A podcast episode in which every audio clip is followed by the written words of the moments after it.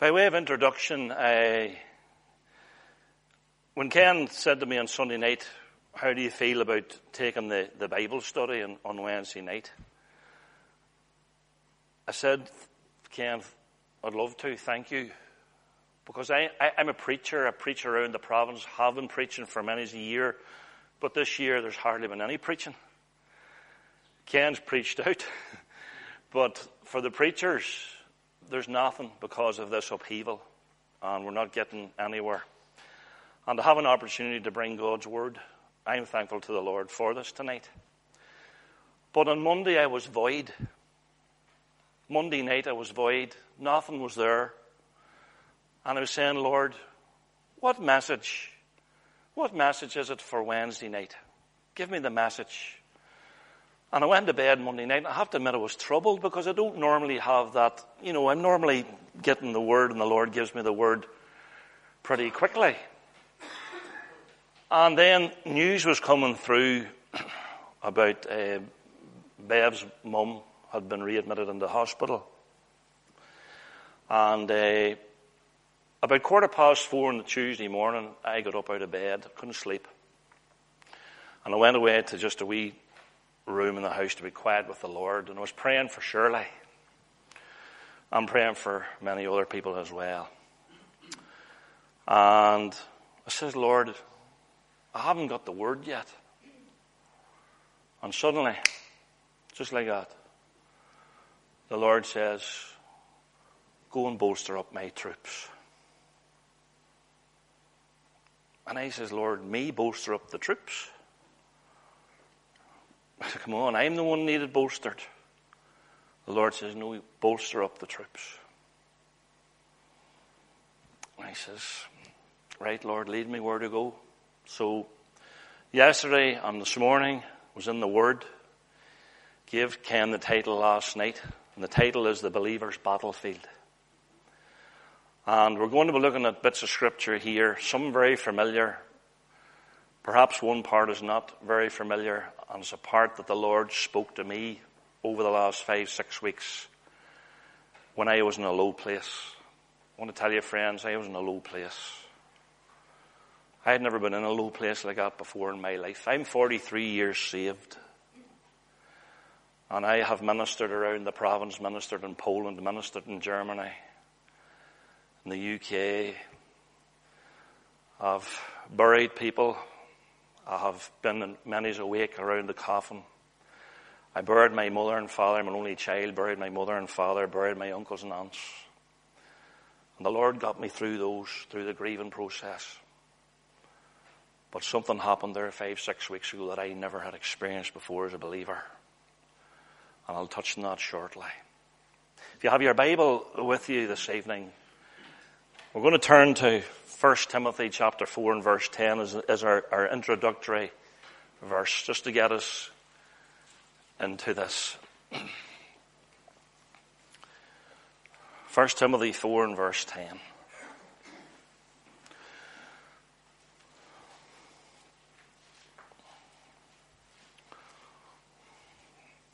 As you know, there's been a letter sent to young Timothy. A letter of encouragement, a letter straight to the point, a letter of example. Paul's making an example of how the labouring and the suffering was going on with them. But we can draw alongside this, dear believers. Because this is what it says. For therefore we both labour and suffer reproach, because we trust in the living God, who is the Saviour of all men, especially of those that believe. You're a believer tonight, a born-again believer. I've gone away from the term Christian. I would have used Christian 30 years ago easily. And people would have come forward and said, I'm a Christian. I've asked the Lord Jesus Christ into my heart. But nowadays, I look for the term a born-again believer. One that is genuinely saved. One that is grounded firm and deep in the Saviour's love. That's the key thing.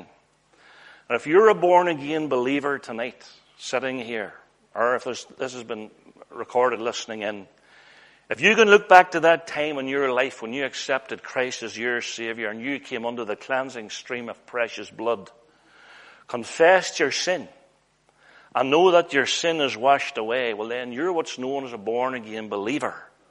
You're a believer, especially of those that believe. And the task of a believer is to enjoy the acceptance of the Lord Jesus Christ into the heart. But it's not about sitting about. It's about representation as well. It's about speaking out for Christ and seeking those who are still lost to be saved. In other words, the labor. For therefore we both labor and suffer reproach. Now, if you're working for the Lord, if you're doing for the Lord, if you're speaking for the Lord, you will suffer reproach. I'm amazed at how many people I meet when they scratch their head when they say, I don't understand what you mean that you're suffering. How can it be that you're suffering? I have never known that, what you're going through. There must be something wrong. You're doing something wrong. And my answer to them is, no, I'm doing something right. And if you're doing something right for the Lord, dear friends, you can expect to suffer. Because it is displeasing someone. It is displeasing the devil. While at the same time pleasing the Lord. And we want to look at this evening, the believer's battlefield. We're in a battlefield. This is a battlefield that we're in that we have never ever known before. Certainly I haven't known anything like it. There's a spirit of heaviness about. There's a spirit of weariness about. There's a spirit of loneliness about. There's a spirit of despair about. A sister shared with me on Lord's Day afternoon to drive in. She says, I detect an awful heaviness and weariness. And I says, Sister, you're 100% right. You're 100% right. But you know, I think of that lovely verse. God has not given us the spirit of fear, but of power, love, and what? Sound mind. And we need to claim this. We need to claim the sound mind tonight. The mind of the Lord and not the mind of the devil. Because the devil is the chief of mind games. This battlefield, when we're going to look at it, I can tell you, it's complicated, it's real, and I can tell you, for a lot of elderly believers, it's beyond understanding for them. It really is. I share fellowship with many elderly believers. What I mean by that is in their 70s and their 80s. Men and women that were saved in simple days. All they knew in their life was simplicity. Brought up at their mother's knee with the lovely texts and verses of Scripture. Brought up with the lovely chorus singing, the hymns of old. Brought up in simplicity, enjoying the Lord. It's different now, isn't it? We face so much difficulty in our worship. We face so much difficulty in fellowship together. We face so much difficulty in our own personal way to be alone with the Lord. Such is the fast pace of today's life. We are in a battlefield. And those who believe suffer reproach as they labor for the Lord. We trust in the living God and praise God. And our brother Ken, Pastor Ken, has opened up with a stirring opening prayer. Praise God for that prayer. Why, that shook the very foundations there, that opening prayer. Because that was an inspired prayer. Good to be inspired by the Holy Spirit. I remember the story of a funeral down outside Macrafelt. Ruth, Simon's fiancée, is from down that part of the world there. And there was this dear man, and he was buried. And the minister had preached in the church, and they'd all gathered around the graveyard, and the undertaker wondered why the minister wasn't coming forward. And he scratched his head again. He was looking at his watch, and he went over to them and says, "Are you all right?" He says, "I can't do this." He says, What do you mean? He says, "I can't." He says, "I've left my prayer book in the church." And the undertaker says, "Well," he says, "he's not going to run up there." He says, "Leave this with me." And he went away into the third, spied a man that he knew from a particular assembly. And he went over and he says, "Can you help me out?" He says, "What's wrong?" And he says, "Him there, he's left the prayer book in the church." He says, "Could you come and pray?" He says, "I will." Just like that, I passed to Ken, inspired by the Holy Spirit. One of the greatest prayers that probably was prayed around the graveside while the coffin was being lowered into the grave. Left your mom there in the choir mess, didn't it? Had to read a prayer. Had to read a prayer. Sad when you have to read a prayer, isn't it? Sometimes we question things, don't we? And God gives us a gift of discernment. It's a wonderful gift. The believer's battlefield. I want to look, first of all, four things. I'm mindful of time here. I could actually break this into about 4 weeks, so I could in the Bible study. There's not much in it that the Lord gave me yesterday. From not having nothing on Monday, I tell you that the net was full yesterday and last night. I could hardly contain it. First of all, we're going to look at sin, the greatest battle ever. We have to go to the cross. Then secondly, we're going to look at the strategies of Satan and his demons. Thirdly, we're going to look at the strategies for the believer in the battlefield. And then fourthly, the strength, security, and solace through the blood. Now, we're going to try and get through this if we can. First of all, we're going to go to Job. Look at Job 41, verse 8. You can turn with me to some scriptures here with me tonight, if you will. As you know, it was Remembrance Sunday, and today at 11 o'clock, there was the Remembrance Time. When the fallen, those that gave the ultimate sacrifice, were remembered. And many's the time when I've been asked to speak at a particular place on a Remembrance Sunday, I always like to go to this verse on a Remembrance Sunday. But I also like to go to this verse around the table. And indeed, I've preached it in the gospel. Job 41 and verse 8 says these words, "Lay thine hand upon him. Remember the battle. Do no more." For context, this is the story of the Leviathan. The comparison to the great beast that's caught, captured, it's remarked upon. But I like to get to the Lord Jesus Christ. I always like, when I study Scripture, to draw a comparison to the Lord. I look for types of Christ in my study time, both in the Old Testament and the New Testament. I like to draw comparisons. I like to draw contrasts. And that's the way Scripture should be, allowing the Lord to lead in the study of the Word, that you come ultimately to God's Son and what He has done for us. And when we think of sin, it's the greatest battle ever that was fought. Now, we're not going to in any way disrespect or undermine the sacrifice given by men and women and boys and girls on the battlefields in world wars over the years. They paid the ultimate and final price that we might have liberty and freedom today. We thank God for such people as that. But can I tell you, dear friend, as born-again believers here this evening, the Lord Jesus Christ went into the greatest battle of all for you and I. And that was to deal with your sin and my sin in its entirety. And there had to be a battle. It was no light measure, this battle. This battle was severe.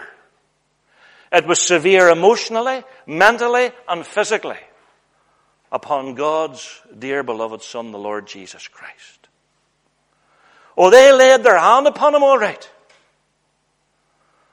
By the time they had finished with Christ, He was barely recognizable, as you know. His visage more marred than any man's, it says in Isaiah 52. Oh, they laid their hands on Him. And when we remember the battle, the greatest battle that ever existed, more than any World War II battle, World War I battle, Falklands War, Iraq, you could go all around, Afghanistan, go to every battle. Listen, dear friend, the greatest battle took place at the place called Calvary, where the Lord Jesus Christ hung on that center cross, bearing your sin and my sin in his own body. And every drop of that precious blood that was shed for you and for me, that we might have freedom. Freedom from the awful burden of sin that was taking us straight to the pit of hell.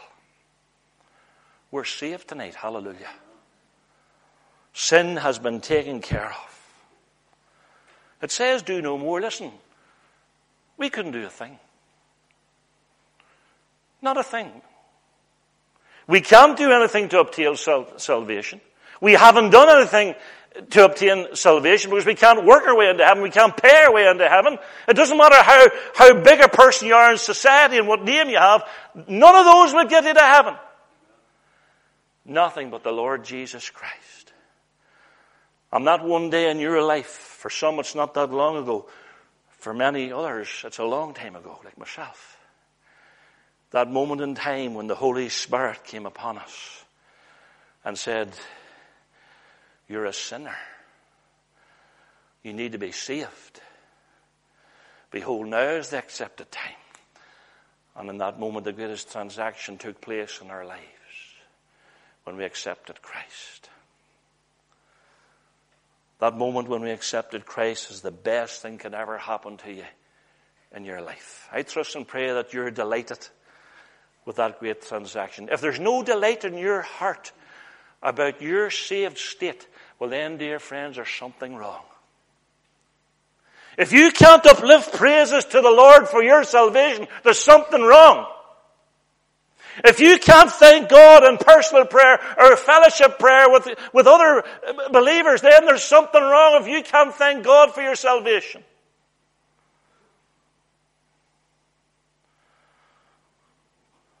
I hear of, and I have heard of many who struggle in prayer. I've heard many saying, Ronnie, the old devil has a mask across me. And I says, what do you mean? I don't know. I've lost my joy. I seem to have lost my peace. How do I get it back?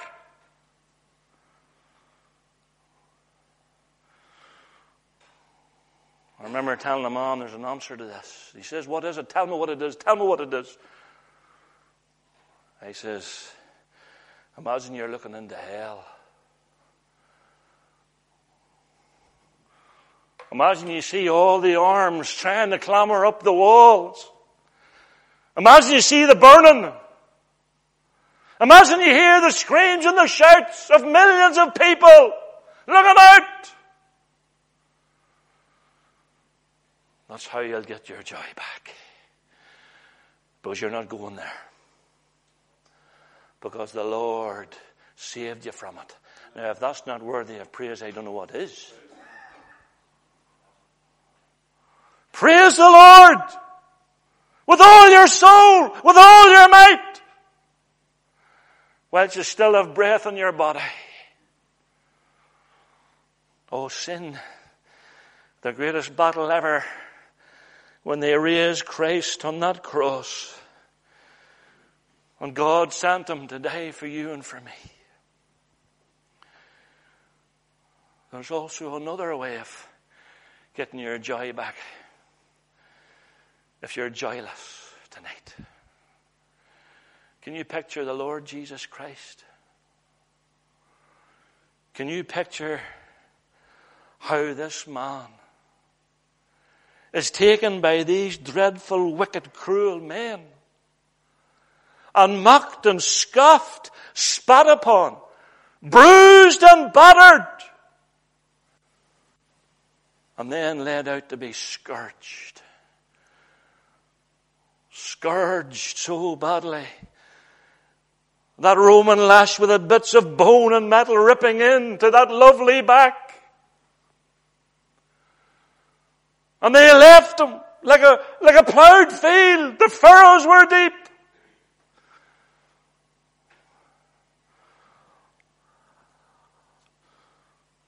I remember two women. There's a bit of joviality here this evening and nothing wrong with it. I love a laugh. But I remember walking down the aisle of a place I was speaking at, and two women were at the front. I'll have to get some cream for these furrows and lines in my head here. You see them lines there? And I overheard it. Would you use Pond's cream, do you? No, I use an eye cream. And I didn't forget the conversation. I brought it up during the wee message. I says, well, I tell you something. Never you worry about the furrows in your forehead. Consider the furrows in Christ's back. Be more value to your soul. I can tell you how they laid their scourge upon him. And this is for you and for me. Let it sink in tonight. For you and for me. And God allowed it. God allowed it. 3 times the Lord asked, is there any other way? The answer was, no other way. My son, you're the way. You're the way that mankind made of the way to come to heaven. No other way but you. And the Lord went all the way to Calvary. All the way. He bore it all away. Sin in its entirety. There's nothing left. Praise God. The slate is clean. Isn't the blood powerful? The blood's powerful. What can wash away my sin? Nothing. Nothing. But the blood of Jesus. Hallelujah, what a Savior. Yes, the greatest battle ever. Lay thine hand upon him. Remember the battle. I can tell you they laid their hands on him. Battles have been remembered today and Sunday. Don't forget the battle that Christ won for you and for me. And when you lay your head down on the pillow later tonight, be at peace. Let there be a calm upon your soul, knowing that it's all taken care of. How good it is to be saved. Now, strategies of Satan and his demons. We're in a battlefield. Made all the more evident by this current upheaval. I don't know what you want to call this year. I don't know what you want to call what's going on. There are many has different descriptions and names for what's going on. I leave that to you. Suffice to say that this year has been one year of mighty upheaval. Did you ever think that churches would be closed? Did you ever think that you'd be walking about with a mask on? Did you ever think that social distancing would come into a format of so-called living? Not at all. This time last year, we were worrying about all the plastic in the sea. We were worrying about what would happen with Brexit. Theresa May was looking out and good old bumbling Boris was looking in. And bumbling Boris has made a right mess of it, and he still is. Bumbling Boris. And then, of course, we have our own MLAs. And I don't know what they're at. But Jim Allister, I don't know much about Jim Allister, but he made a good point there yesterday about a circus actor, circus thing or something. I think he's right. Duffy's Circus wouldn't have a look in. I remember there was an advert for clowns. I remember seeing it in the Throne Constitution many years ago. That's the paper they have in Oma down there. We used to have a family business in a place called Fintana. Have you ever heard of it? You could drive through it and sneeze and you'd be out one end and out the other. But that's where the family business was. And we used to get the Throne Constitution. It was one of those big papers. You had to put it on the wall and you had to read it. But I remember there was an advert. My uncle says, "Come here, you see this? Clowns wanted. Circus coming to town. Good wages paid." Boys, I can tell you. We should get an advert in all the papers. Clowns wanted, and send it to Stormont.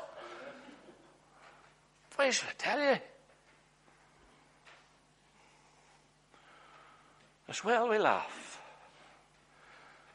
But I want to say something to you, dear friends. Satan is behind all this.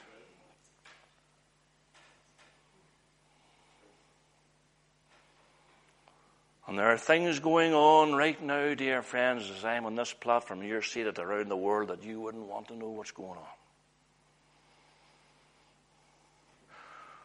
Crimes and hideous acts that are beyond any form of human comprehension. Pedophilia, homosexuality, lesbianism, child sacrifice.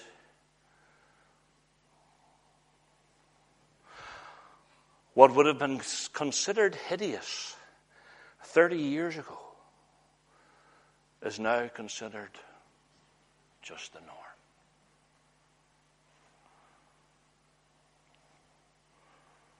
The strategies of Satan and his demons. Turn with me to Ephesians chapter 6,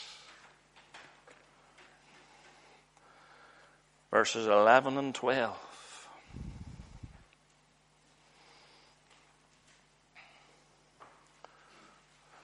I'm actually going to read from verse 10. These are the familiar verses, you know, but we will be going to something perhaps you hadn't seen before shortly. "Finally, my brethren, be strong in the Lord and in the power of his might." When was the last time you considered the might of the Lord? He's mighty, and he's almighty. "Put on the whole armor of God." Now, pause for a moment. It doesn't say put on the armor of God. It says put on the whole armor of God. The devil is looking for the weak spot. And we have to have the whole armor of God on in these days. Why? "That ye may be able to stand against the wiles of the devil." If you have a margin in your Bible, you'll see "schemes of the devil." Ken will probably know the Greek for wiles. Methodia, I can't pronounce it as good as you, brother. But methodia is Greek for wiles. It means cunning. It means craftiness. And the devil is a crafty boy. Now, I want to make something very clear here before the Lord, most importantly, firstly, before God and yourselves. I am not in this platform in any way to glorify the devil. But what I am going to do is I'm going to let you know the reality of the devil.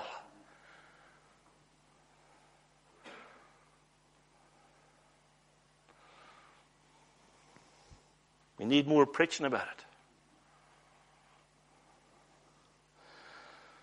"That ye may be able to stand against the wiles of the devil. For we wrestle not against flesh and blood, but against principalities, against powers, against the rulers of the darkness of this world, against spiritual wickedness in high places." I can tell you, the principalities are bad. I can tell you, the rulers of the darkness of this world are bad. And I can tell you that there's spiritual wickedness in high places. And you mightn't be surprised where the high places are, where the wickedness is. It's wicked.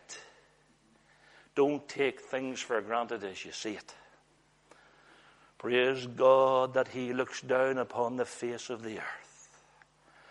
And how I often ponder this in my quiet time. I wonder how much longer God will endure this sin-sick scene of time. He sees the babies murdered in the womb.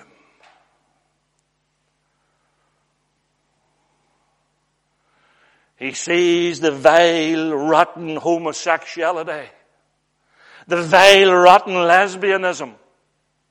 He sees the even more vile, rotten pedophilia. And all the film stars and pop singers lining up to carry out Satan's will. Oh, he's behind it all right. He's a strategist. He's a strategist. There's military men employed to be strategists in battle. They work out the maneuvers for the vehicles, the tanks, the maneuvers for the men. They're called strategists.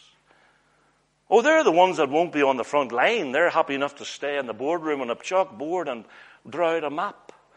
But it's the men at the front line that are falling, while the strategists stay behind and say, oh, that mustn't have worked. We'll try plan B. And if plan B doesn't work, we'll go all the way down to plan Z if we have to. Satan is a strategist tonight. He always has been, but I want to say to you now that he's got the afterburner on. Why? Well, very simply. Born again believer, listen to me, you will know this. If you're genuinely saved tonight, you will know this, that Christ is coming soon. And because of that very fact, Satan has the afterburner on. The demons are out of the closet tonight. And they're in and around everywhere. They're watching us. They're listening to us. What example are you and I, dear friend? They're about. Even more than we ever were before. I'm going to say something startling to you. I'm going to say this to you. Satan in many churches is in, and Christ is out. Let me say that again. And many churches, and many meetings, and many assemblies, term them, label them, whatever you want. But Satan is in, and the Savior is out. Something wrong. Something wrong, isn't there? Oh, the wiles of the devil. His trickery, his craft, the mind game. Oh, how he attacks. How he attacks. And the demons, that he appoints the demons. There was a brother in this tabernacle shared with me 3 weeks ago something. Something that I knew in my heart, but I enjoyed him telling me it. When I was in that low point, he says, Brother Ronnie, let me say something to you. He took me aside. He says, Satan appointed chief demons to go to you. Oh, he didn't pick any wee apprentice demon. They'll get the job of going to the one that's doing nothing for the Lord. See, if you're doing nothing for the Lord, that's those type of people that can't understand those that talk about suffering for Christ.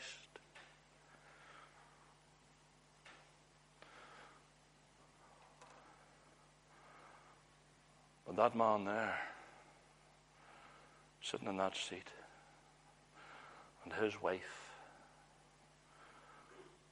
and his girls, and anyone here, and I'm not going to name, I could, but there's mighty warriors for the Lord here. prayer warriors, workers on the street, men and women who are not afraid to speak out for the Lord. Listen, the strategist Satan is going to appoint demons that will specialize in disturbing your peace and your walk with the Lord.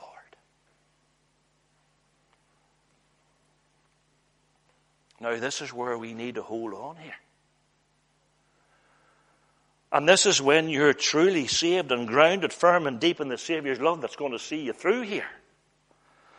Because if you're like a tree with only a small root system, oh, you might look wonderful, foliage and beautiful leaves and branches,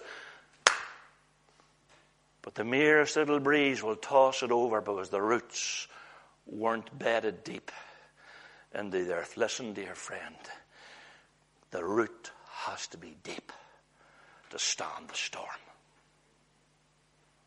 And when Satan sends the storms, it's those that are rooted, those that are grounded firm and deep in the Saviour's love will come through that storm.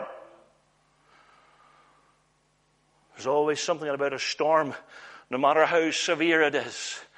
No matter how the waves come over, no matter how the wind blows, there's one thing about a storm passes. A storm passes. Except if you're a coyote on the Roadrunner cartoon, he always seems to have a thundercloud over him all the time.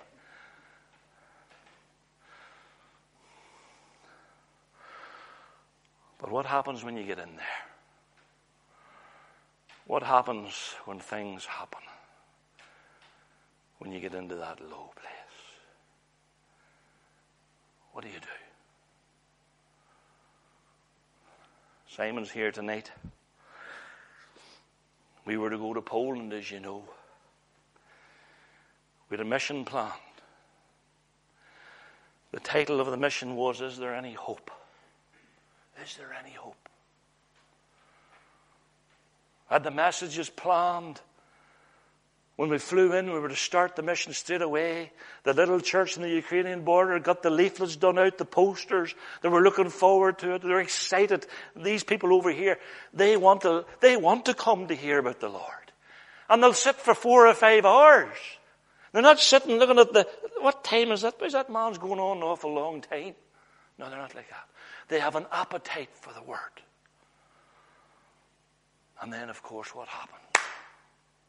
Bang! More restrictions. And we watched bit by bit by bit as flights were being cancelled. The circus act was ramping things up. We never got.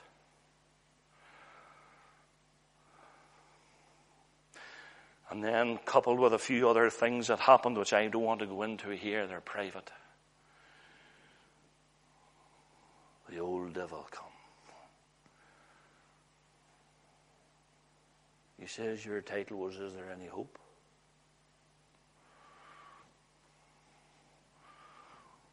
He says there was no hope.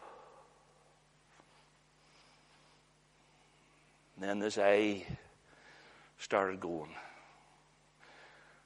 was some other physical thing with my thumb. I couldn't bend this thumb. It was sore too. It was like an old moaning whinny. Simon's saying, I'll whinge and whinny. Grace says, I'm sick of you. I said, I honestly feel if it was an old horse, you'd be serious shooting me. Moan and whinny. And then when you get to that point where you're not bar shaving anymore. And I'd never experienced this before. But as the sister said, there was that heaviness. There was that weariness. And Poland kept going round and round and round because we've had such wonderful times in Poland over the last 3 years.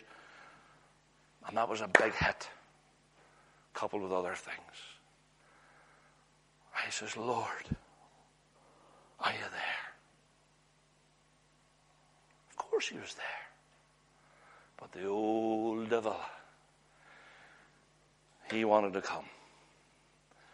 And float about and go to and fro in the mind, stealing the joy, stealing the peace. It's a dreadful place to be in. Now, the strategies of Satan and his demons are very severe, very cunning, very much to the fore. Happening right now. I want to bring you to what the Lord gave me. You may not have come across this before, but this is lovely. Come with me to 2 Kings chapter 3 and 16.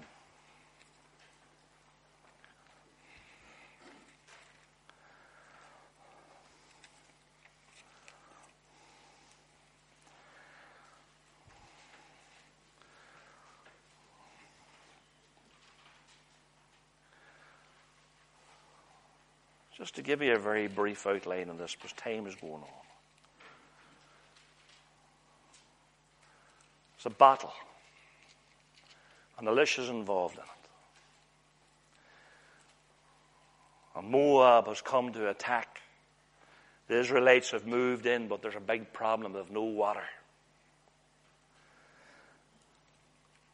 And they come to Elisha, these three leaders. And they just say, Elisha, what are we going to do? You're the man of God. You're the prophet. What are we going to do here? We've no water for the cattle. We've no water for the animals. We've no water for ourselves. And the enemy's coming upon us. And this is what the answer was. First of all, I want to just draw your attention to verse 15. But now bring me a minstrel. And it came to pass when the minstrel played that the hand of the Lord came upon him. Listen, dear friends, let me say something. Music is a wonderful thing. Praise God for the worship team here. Praise God for the singers. Praise God for the musicians. It's good to lift praises to the Lord. I know of a particular place where they're not singing at the minute. In fact, I know three places where they're not singing. Something wrong with a place of worship when you don't sing to the Lord, isn't there? The hymn writer says the children of the Lord have a right to shout and sing. If you're masked up, you can't sing. Something wrong. That puzzles me a wee bit. But the minister's playing here now. And the Lord is speaking to Elisha.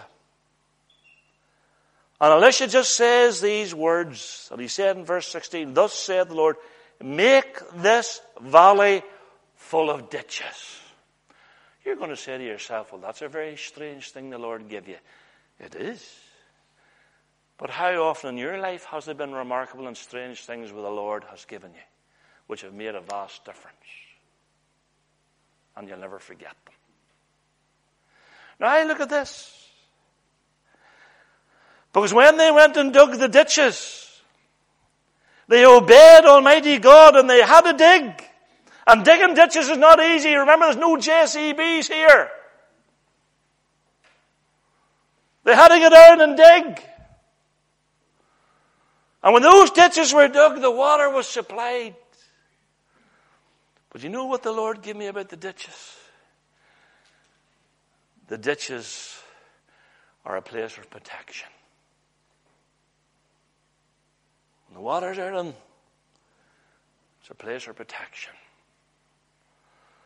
And I had to go to the ditch. I didn't go to the banqueting house. The Lord brought me to the ditch. And the Lord spoke to me. And the Lord said, I am with you. Remember my promise, I shall never leave thee nor forsake thee. I will protect you. The Lord said to me, you dig into your faith. You dig into the word that I am giving you. Dig into me and talk to me in prayer. Get into the ditch. Strange that, isn't it? But it was wonderful. That was the strategy that I had to take as a born-again believer in the battlefield that I faced 6 weeks ago. digging. Grace, my wife, lived outside Loughgall, County Armagh. I met her in 1989. There were still troubles ensuing, a lot of trouble. Loughgall would have been a hot point in those days. And I remember that we were walking down the back lane, just a wee walk, the evening time. And as we walked along this little narrow road, we wanted to cross a field to get up to the back of the house. And as we went up through the field, I noticed something moving just along the hedge. I thought it was a rabbit, or I didn't know what. Went a bit closer. All I heard was, "Move on, mate."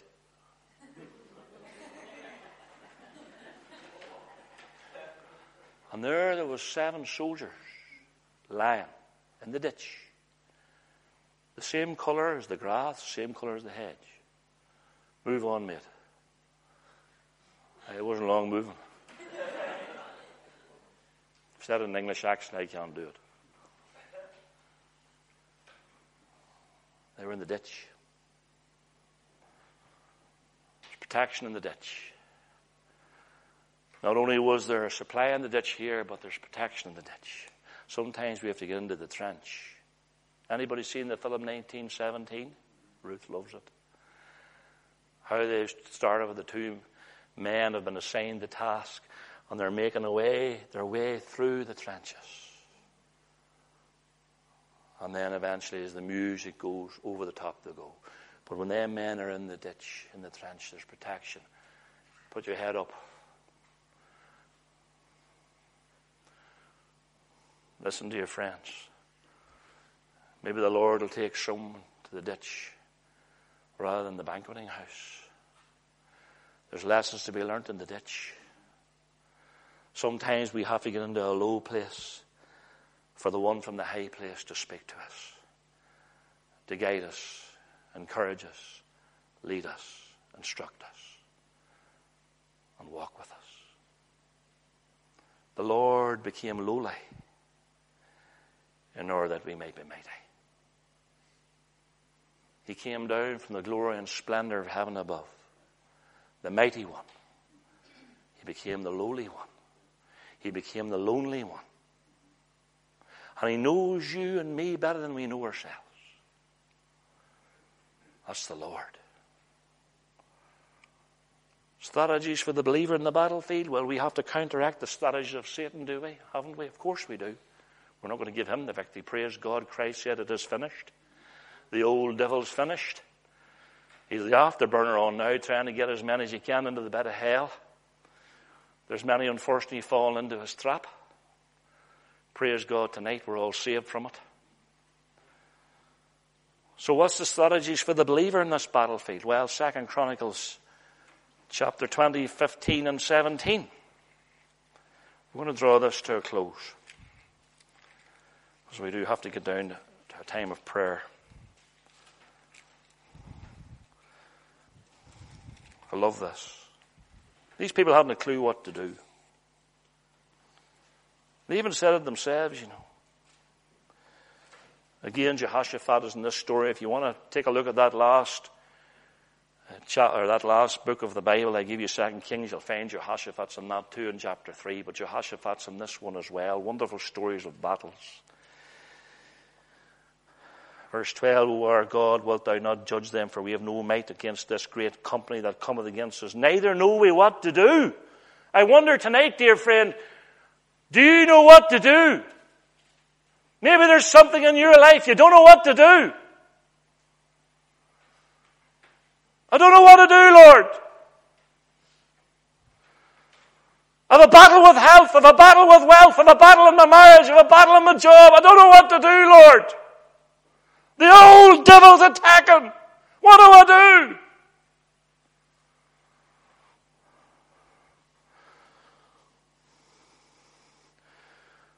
But always look for the buts in the Bible. They're lovely. But our eyes are upon thee. What about saying tonight, but my eyes are on thee? Oh, in that ditch, The old devil wanted me to look at him. No. Christ says, you look at me. Turn your eyes upon Jesus. Like full in his wonderful face. When was the last time you looked into the face of the Lord? What face are you looking at? The face of coronavirus?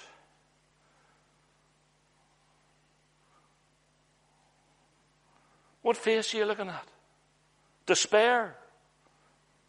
Distress? Look upon the eyes of the Lord. In verse 15 and 17, because the Lord's going to take a dealing here.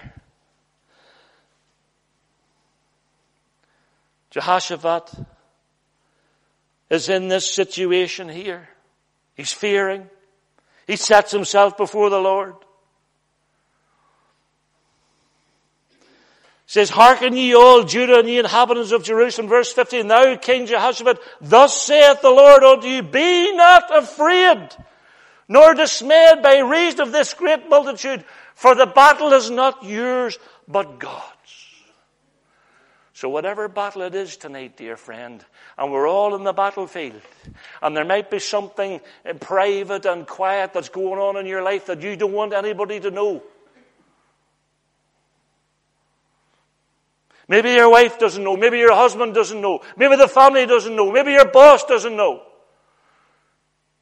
But there's something going on. There's a battle. And you're saying, what strategy do I take here in this battle? And there's your answer. Get your eyes on the Lord. And listen to his voice saying, the battle's not yours, but it's mine. And I'm going to fight it for you. Even as from the ditch. Soldier says, move on, mate. The Lord could be saying, move on. Don't get bogged down.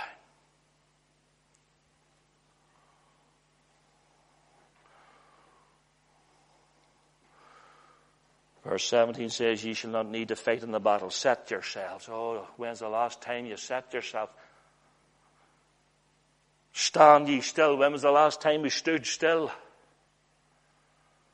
See the salvation of the Lord with you, O Judah and Jerusalem. Fear not, nor be dismayed. Tomorrow go out against them, for the Lord will be with you. And that's the key thing. The greatest strategy that we can have as a believer in the battlefield is to claim the Lord's company with us. And his eyes are upon us. And he is with us every step of the way. Oh, Satan has strategies. But the great commander-in-chief, Almighty God, the creator and maker and sustainer of this universe, has it all in his arms. He is almighty and mighty. Praise his lovely name. All the glory and honor unto Almighty God tonight. So whatever it is, dear friend, in this battlefield, give it to the Lord. They confessed they hadn't a clue what to do. But once they gave it to the Lord knew what to do. And the battle was won. I don't know if you're going through a low time at the minute. But I want to say something to you, that there's strength, security, and solace through the blood. The blood of Jesus Christ, God's Son, cleanses us from all sin. Claim that little word all tonight. I preach it all the time. I love the verse. All. Do you want a good strategy tonight for going to bed? Has anybody here got trouble sleeping? And don't be saying he snores or she snores.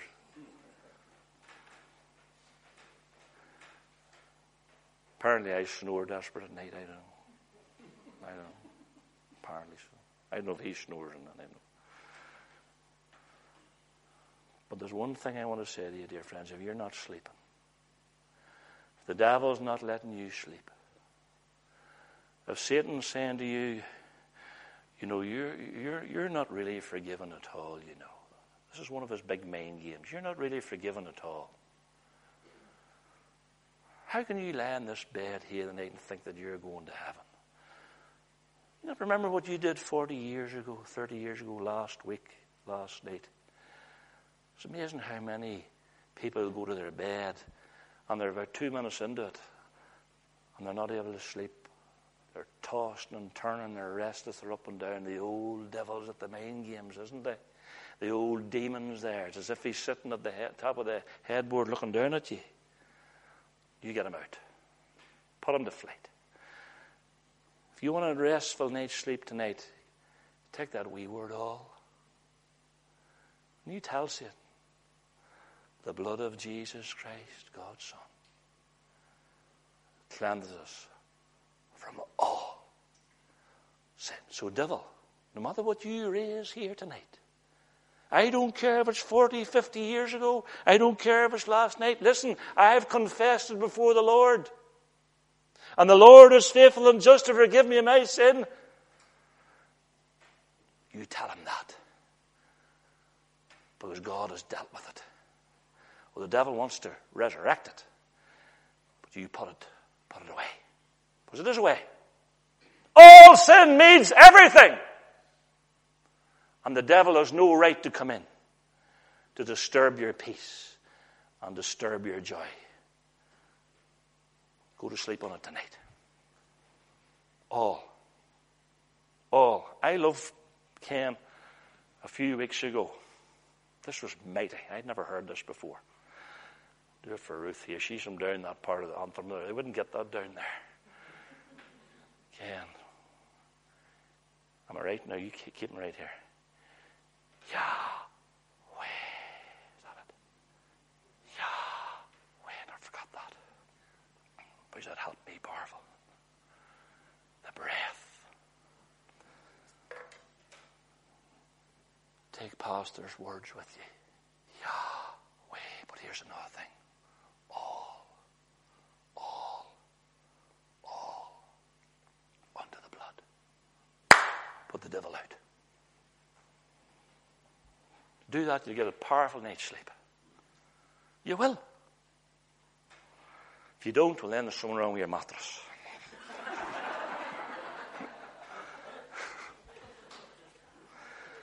I'm closing. Sorry I went on so late. It's terrible. Ken, I'm saying you're not getting back again. That's it, finish. You're never speaking again. Let me finish in this. I love the word solus. I said there that strength, security, and solus through the blood. There's a hymn writer called Anna Letitia Waring. She's from the 1800s. I think she's passed away now. But she penned these lovely words. Listen to these. Sweet is the solace of thy love, my heavenly friend to me, while through the hidden way of faith I journey home with thee. Learning by quiet thankfulness as a dear child to be. Though from the shadow of thy peace my feet would often stray, thy mercy follows all my steps and will not turn away. Yea, thou wilt comfort me at last as none beneath thee may. There's something lovely about solace. There's something lovely about peace. It's a peace that is beyond all understanding. It's a peace that we are privileged to have as believers in the Lord Jesus Christ. May the Lord help us as we negotiate this battlefield that we're in. But praise God, we're on the winning side because of the one who won the victory at Calvary. Amen.